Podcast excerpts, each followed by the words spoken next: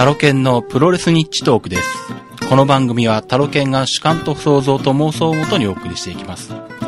業界関係者の方には継承略とさせていただいておりますので、あらかじめご了承ください。えっと、今回はですね、9月23日に見てきました、えー、めぐみ工業 DS5 の模様をですね、えー、お送りしたいと思います。えー、っと、まあ、めぐみ工業も、えー、本工業に入ってから5回目、えーになるんですけども、ちょうど1周年になるのかな？ね。ですね。えー、まあ今回も前回同様ですね、えー、東武伊勢崎線、えーっと、今はなんだ、東武、東京スカイツリーラインになりましたね。の、えーっと、大袋駅前にあるケルベロス道場で行われました。まあ、監修が30人っていうことで、まあ、前回のような、まあ、めちゃくちゃな入りやにはならなかったんですけど、まあ、前回はあれですね、あの、勇者波紋効果ですかね、やっぱり。うん。あの、もう、会場前から並ぶっていうね、状況ではなかったんですけど、まあ逆に落ち着いて、えー、まあ、ちょうどいいぐらいの人数で見ることができたのかなと、まあ会場としてはもうほぼ満員なんですけども。はい。でですね、えーっと、今回まあちょっと、あれと思ったのはですね、あれっていうか、面白いなと思ったのはですね、えーっ、リングアナの方がですね、いらっしゃらなかったようで、えー、クレイジーカズさん、えっと、まあ、今まではクレイジーカズさんという名前で、リン、えっと、なんだ、レフェリーをやってらっしゃった方ですね。えーっと、まあ、最近このクレイジーカズさんは、えっと、クズプロの方でもレフェリーをやられてまして、えっと、そこでは超リーソーって名前で出てらっしゃるんですね。で、どうも、えっ、と、今回から、ずっとこの後もそうなのかわかんないんですけど、めぐみでもこの超リーソーっていう名前で、えー、やっていくようで、まあ、今回から超リーソーと名前で、えー、まあ、言ってたんですけども、えーっと、その、超リーソーさんがですね、リングアナとレフェリーを兼務っていうことやってまして、まあ一部あの、なんだ、他のレフェリーの方がですね、レフェリングやられてた試合もあったんですけど、えーっと、リングアナをやりつつ、レフェリーも両方やるって試合があったんですね。で、そうすると、えーっと、まず本部席に座ってて、で、そこで、えー、まあ赤コーナー誰々、青コーナー誰々ってコールしますね。で、その後に、えー、レフェリー超リーソーって言って、自分の紹介をしてから、おもむろに本部席を立って、まあ、えっ、と、リングじゃないで、まあ、マットの方に行って、そこであの、選手のボディチェックを始めるっていうですね。これは何気に斬新だなとか思って、会場からもこれは新しいとかって声が 聞こえてですね、ちょっと新鮮で面白かったんですけど。まあそんな感じでですね、えーっと、まあ最小限の人数で行われてるんだと思うんですが、まず第一試合が、えーっと、トライアルマッチで、えー、ジョム対サクラという試合が行われました。このサクラさんですね、もともとは総合格闘技やられてた女性の、えっと、格闘家の方で、で、最近総合格闘技を引退したのかな？で、まあ、えー、しばらくあって、まあ、DSL さんから、まあ、プロレスをやらないかというふうに誘われて、で、まあ、今回トライアルマッチっていう形でですね、えージョムと対戦するという形になっています。で、桜さんがですね、えーっと、ミニスカのセーラー服に、えーっと、レガスがついたね、生足でキックを放つというですね、なんともあのなんだ、ビジュアル的にインパクトのあるスタイルでですね、これはなかなかし、これも新鮮だよなというか、なかなか滅多に見れない姿だなとか思いながら見てたんですけど、まああの、桜さんは気が強いですね、本当に。で、心が折れないというか、本当向かってきますよね。まあ、キックボクシング出身のジョムに対して、まあ、まあ、経理に向かっていってですね、で、体重差も全然あるわけなんですけど、まあ、それでも、えーっと、なんだろう。まあ、最終的にはレフェリーストップ、ハイキックでレフェリーストップになったんですけど、まあ、それでも、まだまだ向かっていこうとするですね、気概があって、うん、あのなかなかすごいなと思いましたね、この辺は。で、まあ、試合が終わった後ですね、えーっと、まあ、DSL が、えー DSL 選手が、えーと、プロレスに誘って、えーまあ、それまでサポートするというね、えーデビューまでのですね、練習とかサポートするというようなことで、まあ、えープロレスラーになったようなんですけど、まあ、その、サポートに不満があると。2回しか練習に付き合わなかったじゃないかとかですね。まあ、そういったことをマイクアピールしてですね、えーっと、DSL にはついていけないと。で、自分はペドロ高橋さんと組みたいと言ってですね、えーペドロさんと組むことになりまして、で、まあ、最後の方でご紹介するですね、次回の興行で行われる世界最強タッグにペドロさんさんと、えっ、と、組んで出場することになりました。まあ、えっ、と、そんな第一試合トライアルマッチがあって、で、その後ですね、えー、第2試合がトップオブザスーパードインディ準決勝ということで、ドラゴン勇気対まさきという試合があります。えーっと、まあこれ前回の興行でですね、えーっと、ドラゴン勇気対ユージアーモンで試合をやって、途中乱入とかあったりして、グダグダになってですね、まあそれでもまあ一応決着としてはまあドラゴン勇気選手が、えっと、勝利を収めてるんですけども、まあそれを認めるのか認めないのかって話で、まあこの興行の最初のところでも、えーそんなの、えっ、と、DSL がそんなの認めないみたいなことを言ってですね、まあマイクの掛け合いとかがあったんですけど、まあ最終的にはまあそれは認められて、まあトーナメント進出というふうになってますね。で、えーっと、まあ、まさき選手はまあやはり蹴りで、蹴り主体の攻撃で、えー攻めてくるんですけど、まあドラゴン勇気の方はですね、えーっとまあ例えばエルヌドに固めてしまって身動きを取れなくして、そこにドロップキックを、ね、テークドロップキックを放つとか、あとは体重を生かして、まあ、ボディプレスだったりとか、えー、まあ、グラウンドだったりとか、まあ、多彩な攻めをしてきて、まあ、やっぱりなかなかなんでしょう、百戦錬磨というか、攻めの多彩さでなかなかちょっと、まさき選手苦しいところがあって、最終的には、えーっと、アラス・クルサーダス。えーっと、まあ、極楽固めですね。手を、えー腕を交差させたキャメルクラッチ。これで、まあ、ドラゴンユーキー選手が勝ってまして、えー、決勝進出となりました。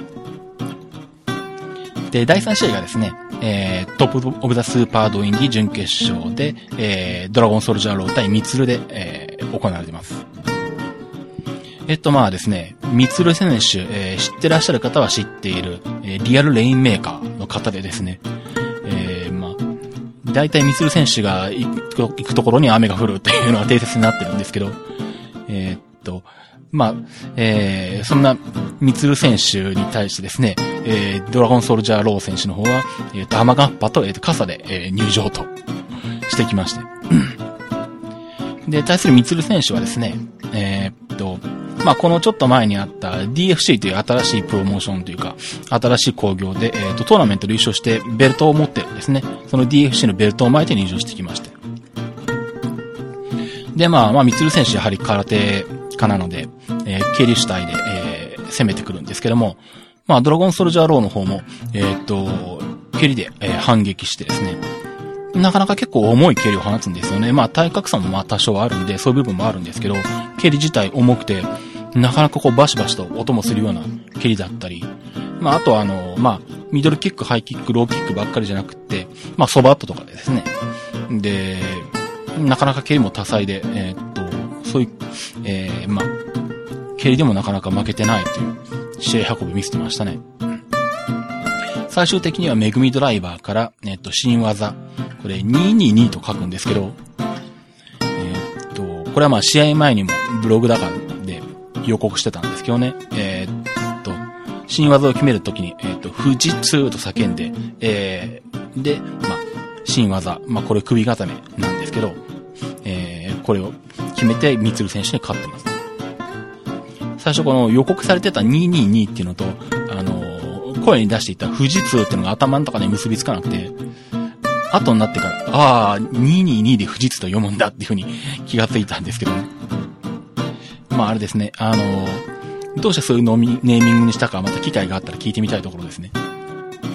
で、まあ、えーっと、まあ、DSL 選手の方が、えーっと、決勝進出となっています。で、その後第4試合。えーっと、これがめぐみ旗揚げ1周年記念試合。えー日米一色対決で、えーペドロ高石対リーバイ・マクダニエルという試合が行われています。まあこれ15分一本勝負なんですけど、まあペドロさんはですね、えっ、と、入場で、えーカポエラを踊る踊るんですが、えー毎回ペドロさんがこのケルベロス道場で、めぐみ工業に出られると、えーご家族が一緒に見えられててですね、息子さんも一緒に観戦されたりしてるんですけど、入場の時はその息子さんも一緒にカポエラを踊ったりとかしてですね、えーなかなかあの、アットホームな雰囲気がありましたね。で、まあ、リーバイの方は、えー、グラウンドで、で、まあ、ペドロさんは、まあ、カポエラサッポーだったりとか、まあ、もちろんグラウンドでも、あの、対抗できるんですけどね、十分に。あとはなんだ、釣り天井、リえっと、ロメロスペシャルなんかも出してましたね。最近なかなか見る機会がない技なんですが、まあ、そういった、えー、引き出しをどんどん開けていって、まあ、試合を進めていったんですけど、まあ、ただどちらも今一つ決めきれずですね、15分、えー、時間切れ引き分けになってます。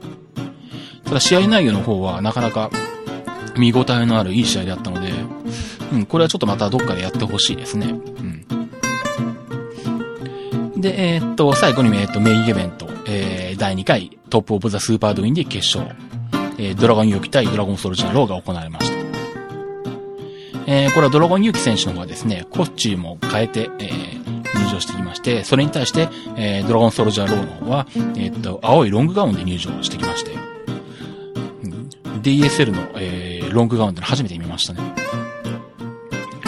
で、まあ試合の方はですね、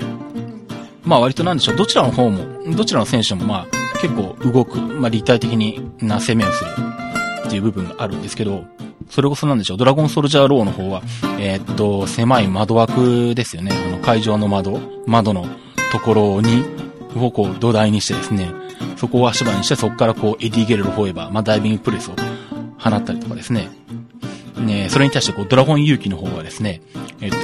リーバイ・マクダニエルを呼び込んでですね、え、っと、馬飛びです。えっと、馬飛びの馬の格好をリーバイにさせてですね、で、そこをまあ、えー、踏み台にして、え、っと、トペアトミコをやるとかですね。やってたりしたんですけど。え、ただまあ、リーバーはあの読み込むんですけど、いまいちの意思と素ができてなくてですね、その対戦並べでやる時間かかったりとかね、したりはしたんですよ。